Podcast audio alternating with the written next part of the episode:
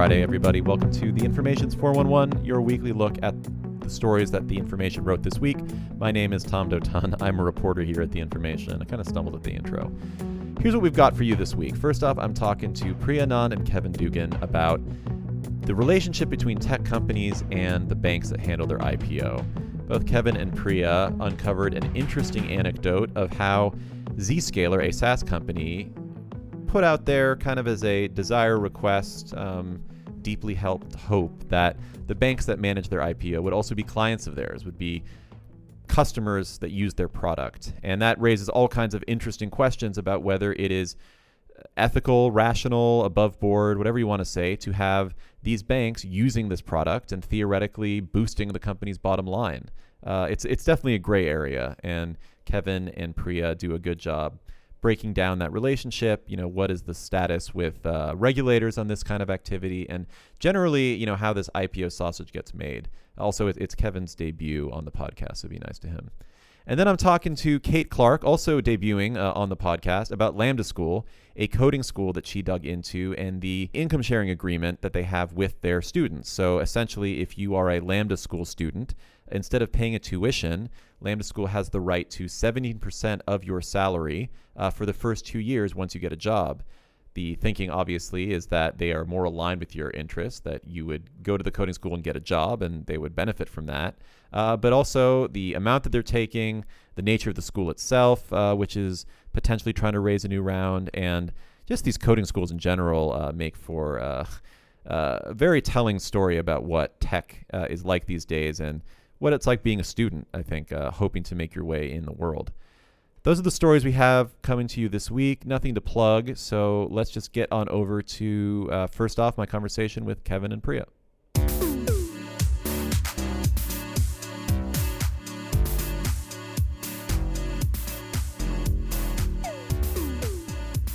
All right, so we have the two authors of this story here, Priya Kevin Dugan. Uh, Kevin's out of New York, Priya's with uh, with me here in the studio. And I think best off to just explain the Zscaler story. Um, and this was uh, in their kind of lead up to their IPO from a few years ago, and they had an interesting conversation with their with their bankers. So, Kevin, why don't you explain sort of what Zscaler was doing? Sure. So this was back in 2017. Um, this was prior to when Zscaler was looking it was going to be going public. Um, they were meeting with bankers, and they were determining uh, who was going to be their underwriter and who would uh, sell the most shares. This is an extremely lucrative uh, job for banks. They make millions of dollars in fees and commissions by selling the uh, initial shares for the IPO. Um, so one of those banks we know was Barclays, and Barclays uh, they had been a customer of Zscaler's. Uh, they had been using it.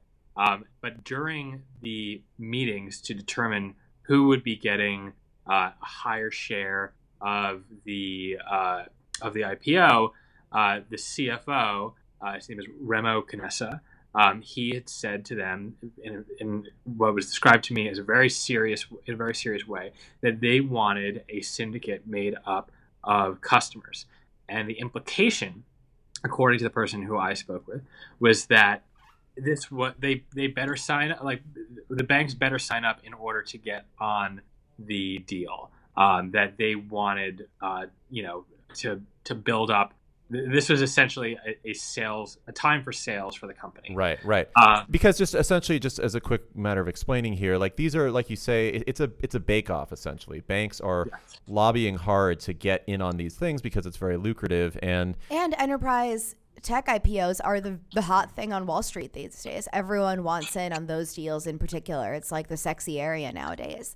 Yeah, sure. So so this was probably going to be, you know, a more successful IPO than what we Uber, saw. for example. Yeah, sure, and and, and many right. others with at least, you know, the ones that even made it. Um, and so th- the implication here is like there's a lot of leverage that these companies have when they're picking the banks and they can kind of make them jump through hoops uh, to get them to you know be part of this final group that gets to you know feed from the trough of the IPO riches. Yeah, and look, every it's it's it's you know pretty common for bankers to try to sweet talk their way into getting on these deals to say how much they love the product themselves, to show up, you know, as Matt Levine wrote in his newsletter about our story today, to show up in, you know, like Lululemon pants if you're pitching Lululemon or whatever it might be. The, I remember um, Morgan Stanley, which managed or got into the Uber IPO. Uh, the, the yeah, lead Michael Grimes yeah. moonlighted for Uber or like drove for Uber, and and that's part of his his pitch usually, didn't he? When he was pitching for the Snap IPO, didn't he like rent an apartment in Venice and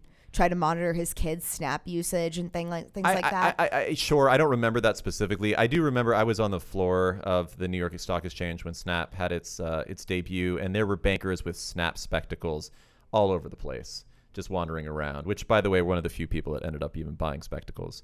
Um, so so yeah, I mean, like Kevin, you're very close to all this stuff, you know, out of New York covering the banks. I mean, is this sort of thirsty activity by the bankers, not to the degree that you're describing here, and we'll get into that, but the general kind of thirstiness of wanting to get in, just kind of part of the culture there?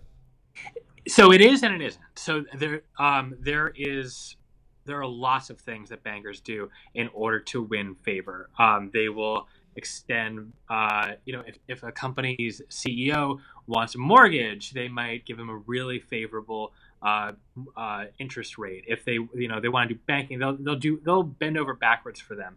But there is uh, there are very specific rules about what you can and cannot do, and what you cannot do is what's called tying, and that's when you say, "I will do this in order to get this other business." That is explicitly illegal, um, and so nobody is accusing anybody of doing anything illegal in this story.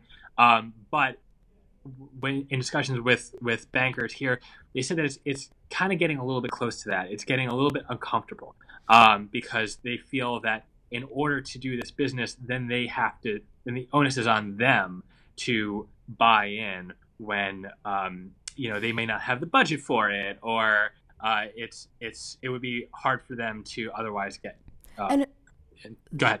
This story came about because we had been hearing from various bankers over the course of a few months that they were like, you know, if you want to get business, if you want to get any business from these IPOs these days, this is like what you're told. And it's sort of like, depending on where you're at, it may or may not be possible for your bank to become a customer. It may or may not. The, the pressure, well, you know, it, it was clear in a story that you know we're not saying that there was a mandate in the case of Zscaler or anything like that, right? The story says like four out of eleven underwriters actually ended up being customers or something like that.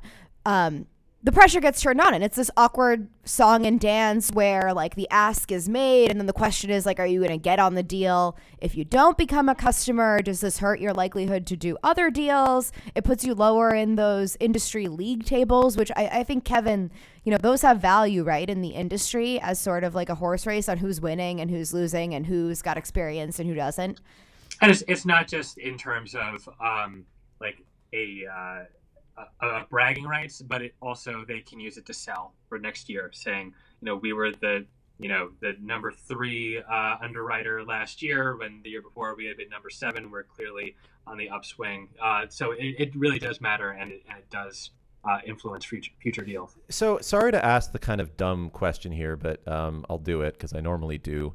Um, what like what exactly is wrong with this? I mean, like why, well, like ethically or or I don't know, like who's who's the victim of a situation where a company's like, you know, act like a act like a dog and, and roll over for me. I'm the so, company that m- makes the choice of who's part of my syndicate. The securities experts we spoke with said the question here is if a bunch of banks are doing this ahead of a company's IPO, is that inflating their revenue from a lucrative sector that spends a lot on, you know, IT, for example, um, ahead of their IPO and potentially affecting the perception of investors. And then the question becomes like, if they're doing this just to get on the deal, are they going to bail after like a year if they don't need the IPO business anymore and they kind of have that relationship already and you know they got the deal they they built that relationship they move on they don't necessarily keep their contract going these are all questions that have been raised to us by securities experts so that was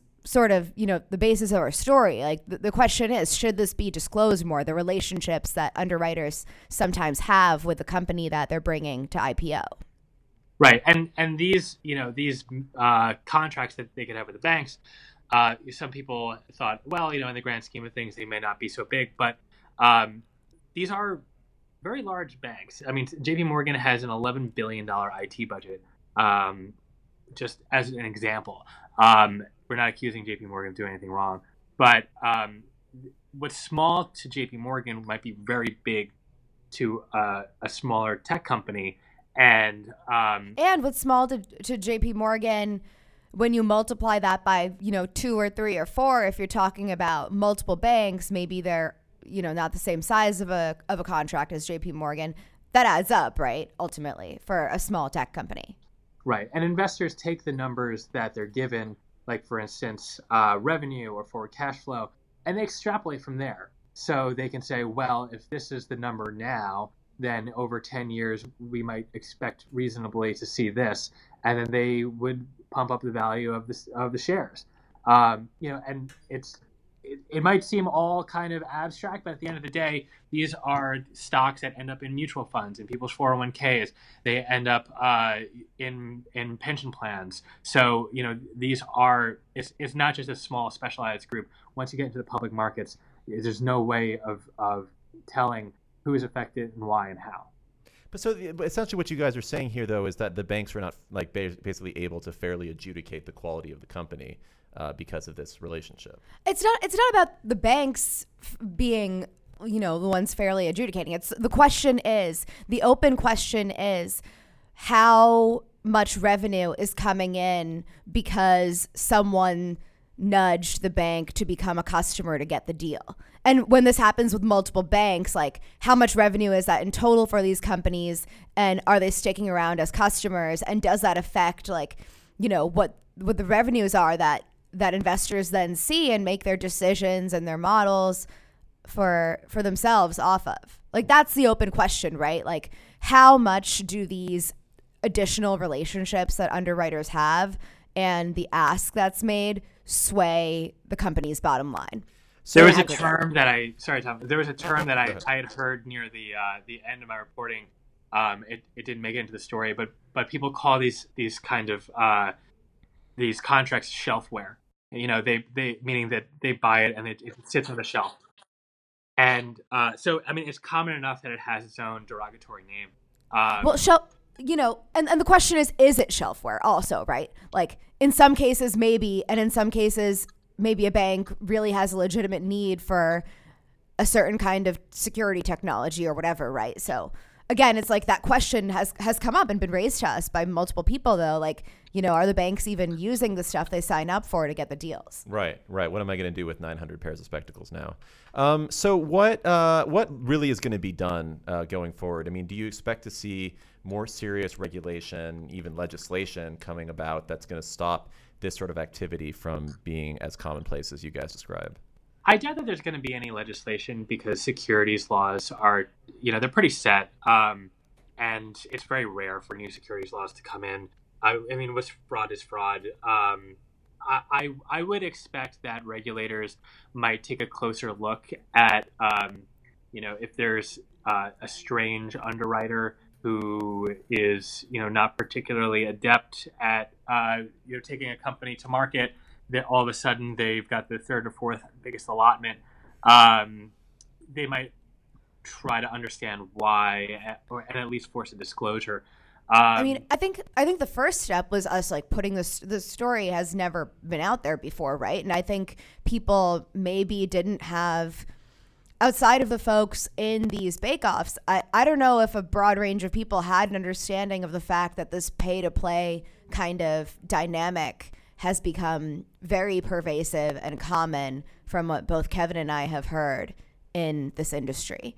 So I, I think that's like the first step. And, and what you're asking about, you know, what the ramifications might be from regulators is like, you know, I think people will have an awareness now. And, and like Kevin said, maybe take a closer look at what's going on with these deals. Well, yeah. I mean, my last question is: Do you think there's also going to be a move towards more transparency? I mean, one of the amazing things that I kind of figured out in watching Snap's lead up to their IPO was how much of this happens behind closed doors. I mean, with Snap, it would be their you know chief strategy officer and, and Evan Spiegel going into these hotels and doing these private presentations. And there'd always be like someone would get a banker that was there to leak you know what the nature of the presentation was. And it's all very you know smoke filled rooms kind of stuff which is incredible for a process that is you know uh, ostensibly about making something a publicly traded good. I mean is there a move to just have broader transparency throughout the process?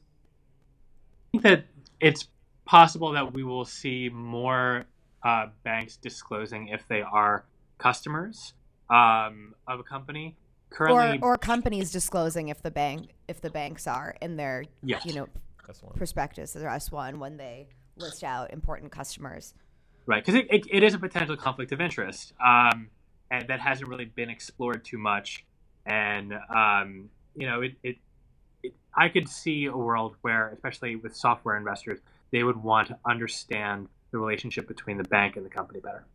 Got it. Uh, well, fascinating stuff, guys. Glad you were able to get it out in the open, and uh, I guess we'll see what comes of it all. Thanks for joining. Thanks for having us. Great, thank you.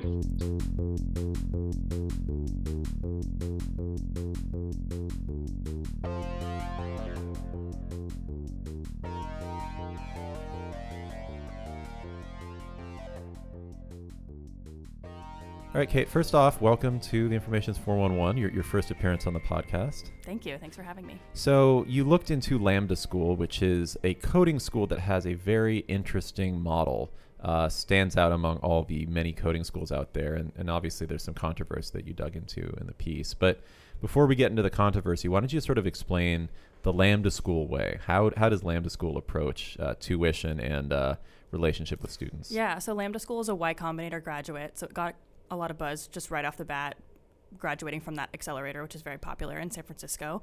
And it raised a lot of money um, quickly, too, because it uh, has, an innovative business model um, that relies on income share agreements. So students that enroll to learn to code or to learn UX design, um, they actually agree to give Lambda School 17% of their income for two years after they land a job in the relevant field. Right. Okay. 17%, pretty substantial amount. I mean, that's like Yeah. Getting up to almost like a fifth of your income. Oh, Right, the payments are actually quite large, and it's pre-tax as well. So Right. if there's a, you have to be making at least fifty grand, but it's still it's like seven hundred dollars a month or something that it actually equals to. So Right. it's quite quite hefty. And I mean, as your story makes clear, this has worked pretty well for Lambda School. I mean, and, and far, as far as investment goes, and you spoke to the founder CEO of Lambda in in the piece, like VCs are angling to get in on this. This seems like a really good business to them. right? Yeah, VCs are really excited about the innovative business model. I think VCs get excited when they see a company that looks different from the rest. So there are a lot of coding academies, um, and there actually are a few now that do use ISAs. Um,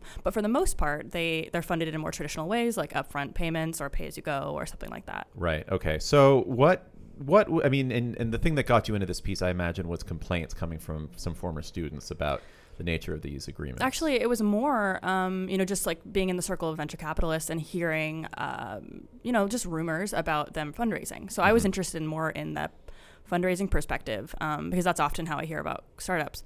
Um, and as I sort of dug in, I, I was able to talk to a lot of students who, who did complain about the quality and disorganization and sort of feeling like they were guinea pigs at Lambda schools. So, kind of um, because it's a young school and because they're still figuring it out, the students felt like they were test subjects, which Mm. isn't really the best feeling if you're sure. going to give a portion of your future Right, income. right. Okay, so explain to me the disorganization, though. They just felt like the actual curriculum wasn't that strong. Well, so uh, one thing I should have said is Lambda School is fully remote. So none of these students are face to face with their instructors or their fellow students. Um, they rely on Slack and Zoom and Notion and some other, you know, big tech companies that facilitate remote work, um, which I think often leads to sort of a bit of a chaos. Um, I think they felt they had a hard time getting in touch with instructors when they needed to. They had a hard time, you know, getting help when they needed to. Um, I think there's a lot of collaboration that goes on that sort of falls apart. Um, so not only were they feeling like this curriculum was was really half baked, but also their ability to you know get help and work with other classmates was really hard. Right, right. Um, but then, you know, in, into the issue about the income sharing agreements. I mean, this was also a point of tension for them. They felt like it was just onerous, the amount that they were taking from them. was prohibitively expensive given you know how much they were making. Given the quality, And- yeah. oh, the quality yeah. too, yeah. And what they're making, definitely. Um, Right. I mean, you know, it's great that Lambda School says like you you don't have to pay a back pay back anything for you know until you get a job, and if you don't get a job within five years of graduating, you pay back nothing ever. Right. Which is great. Although you know, if you're not able to get a job, yeah, you've got other things you're worried about. Right, exactly. But um, yeah, the income share agreements are a little controversial. Um, I think people are excited by this because student loans are. I mean, it's a they're, it's a ma- Yeah. major crisis. Right. Well, I mean, it strikes to me as a very Silicon Valley way of thinking about things, and I mean, it, it's like a purely capitalistic approach, right? Mm-hmm. It's like a school is an investment in your education, right? That's what parents always say Yeah. as to why they're doing it. Well, this is a literal investment in your education. They essentially own a percentage of you, uh, at least as far as your They're job taking a is stake in you. Yeah. Exactly. And so Right. the the argument from supporters of Lambda School um, and Lambda School itself is that they are better aligned with the student and the Uh-huh. student's goal than say a traditional school is, who's who's or you know who the loan industry. Right. You're basically, you know, they, they have a relationship with you after your graduation, whereas the school is basically you're a customer for the length of time Right. that you're there. And then, you know, aside from asking you for alumni dues or things like that, you're Yeah. a non entity. But the for-profit schools, just as a as the entire industry, is difficult, and I think there are a lot of problems across the board, and there's probably a lot more to say um, about those schools, not just Lambda School, that I think is having problems scaling the business, and I think we'll probably hear more about that. Yeah. Well, the, I've noticed kind of in the comments in your story after it was published with people saying, I understand the ISA. Sure, it's an interesting experiment. Maybe it's aligned incentives, but 50,000 seems like it's really low to have as your base amount. I mean, if you're making 50,000 in the coding world, just given how much people make around these parts, that's not very much. No, and it's you're giving up a lot. If you're living in God forbid San Francisco making 50,000 um, and you're giving away 70, I think that that's rough. Right. I mean, you know, keep in mind a lot of these students live in Yeah, it's remote. It's yeah, they could Right. live anywhere in the U.S. and I think even and also in in um, the European Union. But like,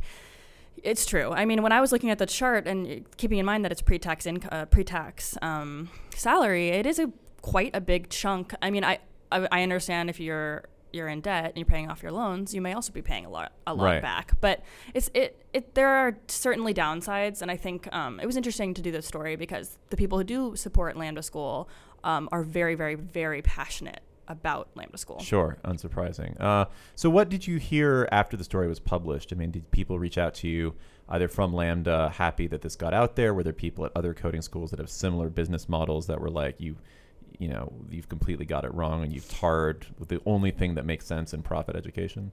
I did. Uh, there were reactions. Um, for the most part, I'm hearing from people who are stu- students or former employees at other types of schools who have similar complaints. I didn't. I thought I would get more people saying like, "You don't understand. This is the future. This is amazing." I, I really didn't. I, I'm hearing from people who are like, "Yeah, I agree. Huh. There are some problems." So that's why I think there's probably more to say across this code school industry that's still kind of like figuring itself out, or maybe it just doesn't work as well as it seems. Yeah. So, I mean, what next do you do? You, I mean, are you interested in this space? I mean, are there other coding academies that you think, um, you know, merit this sort of coverage? Do you see this business model spreading also to others? I don't know if, I- if I see the ISA. So, like, from part of the research in my story, you know, I learned there are universities sort of piloting programs like this, and the Department of Education is, is considering um, support for it. Um, there's legislation. So, maybe we'll see more if there's more regulation, because right now it's kind of like the wild, wild west for ISAs. But um, I am interested in the code schools and the for profit schools, but there aren't really others like Lambda School that have you know, this CEO who's kind of famous in tech Sure. and who has all this charisma and who is telling his story uh, so effectively. So I don't know if there's really others that merit as much coverage, but I think I'll probably keep an eye out in the space and see what I can learn. All right. Well, interesting stuff. Thanks for joining, Kate. Thanks.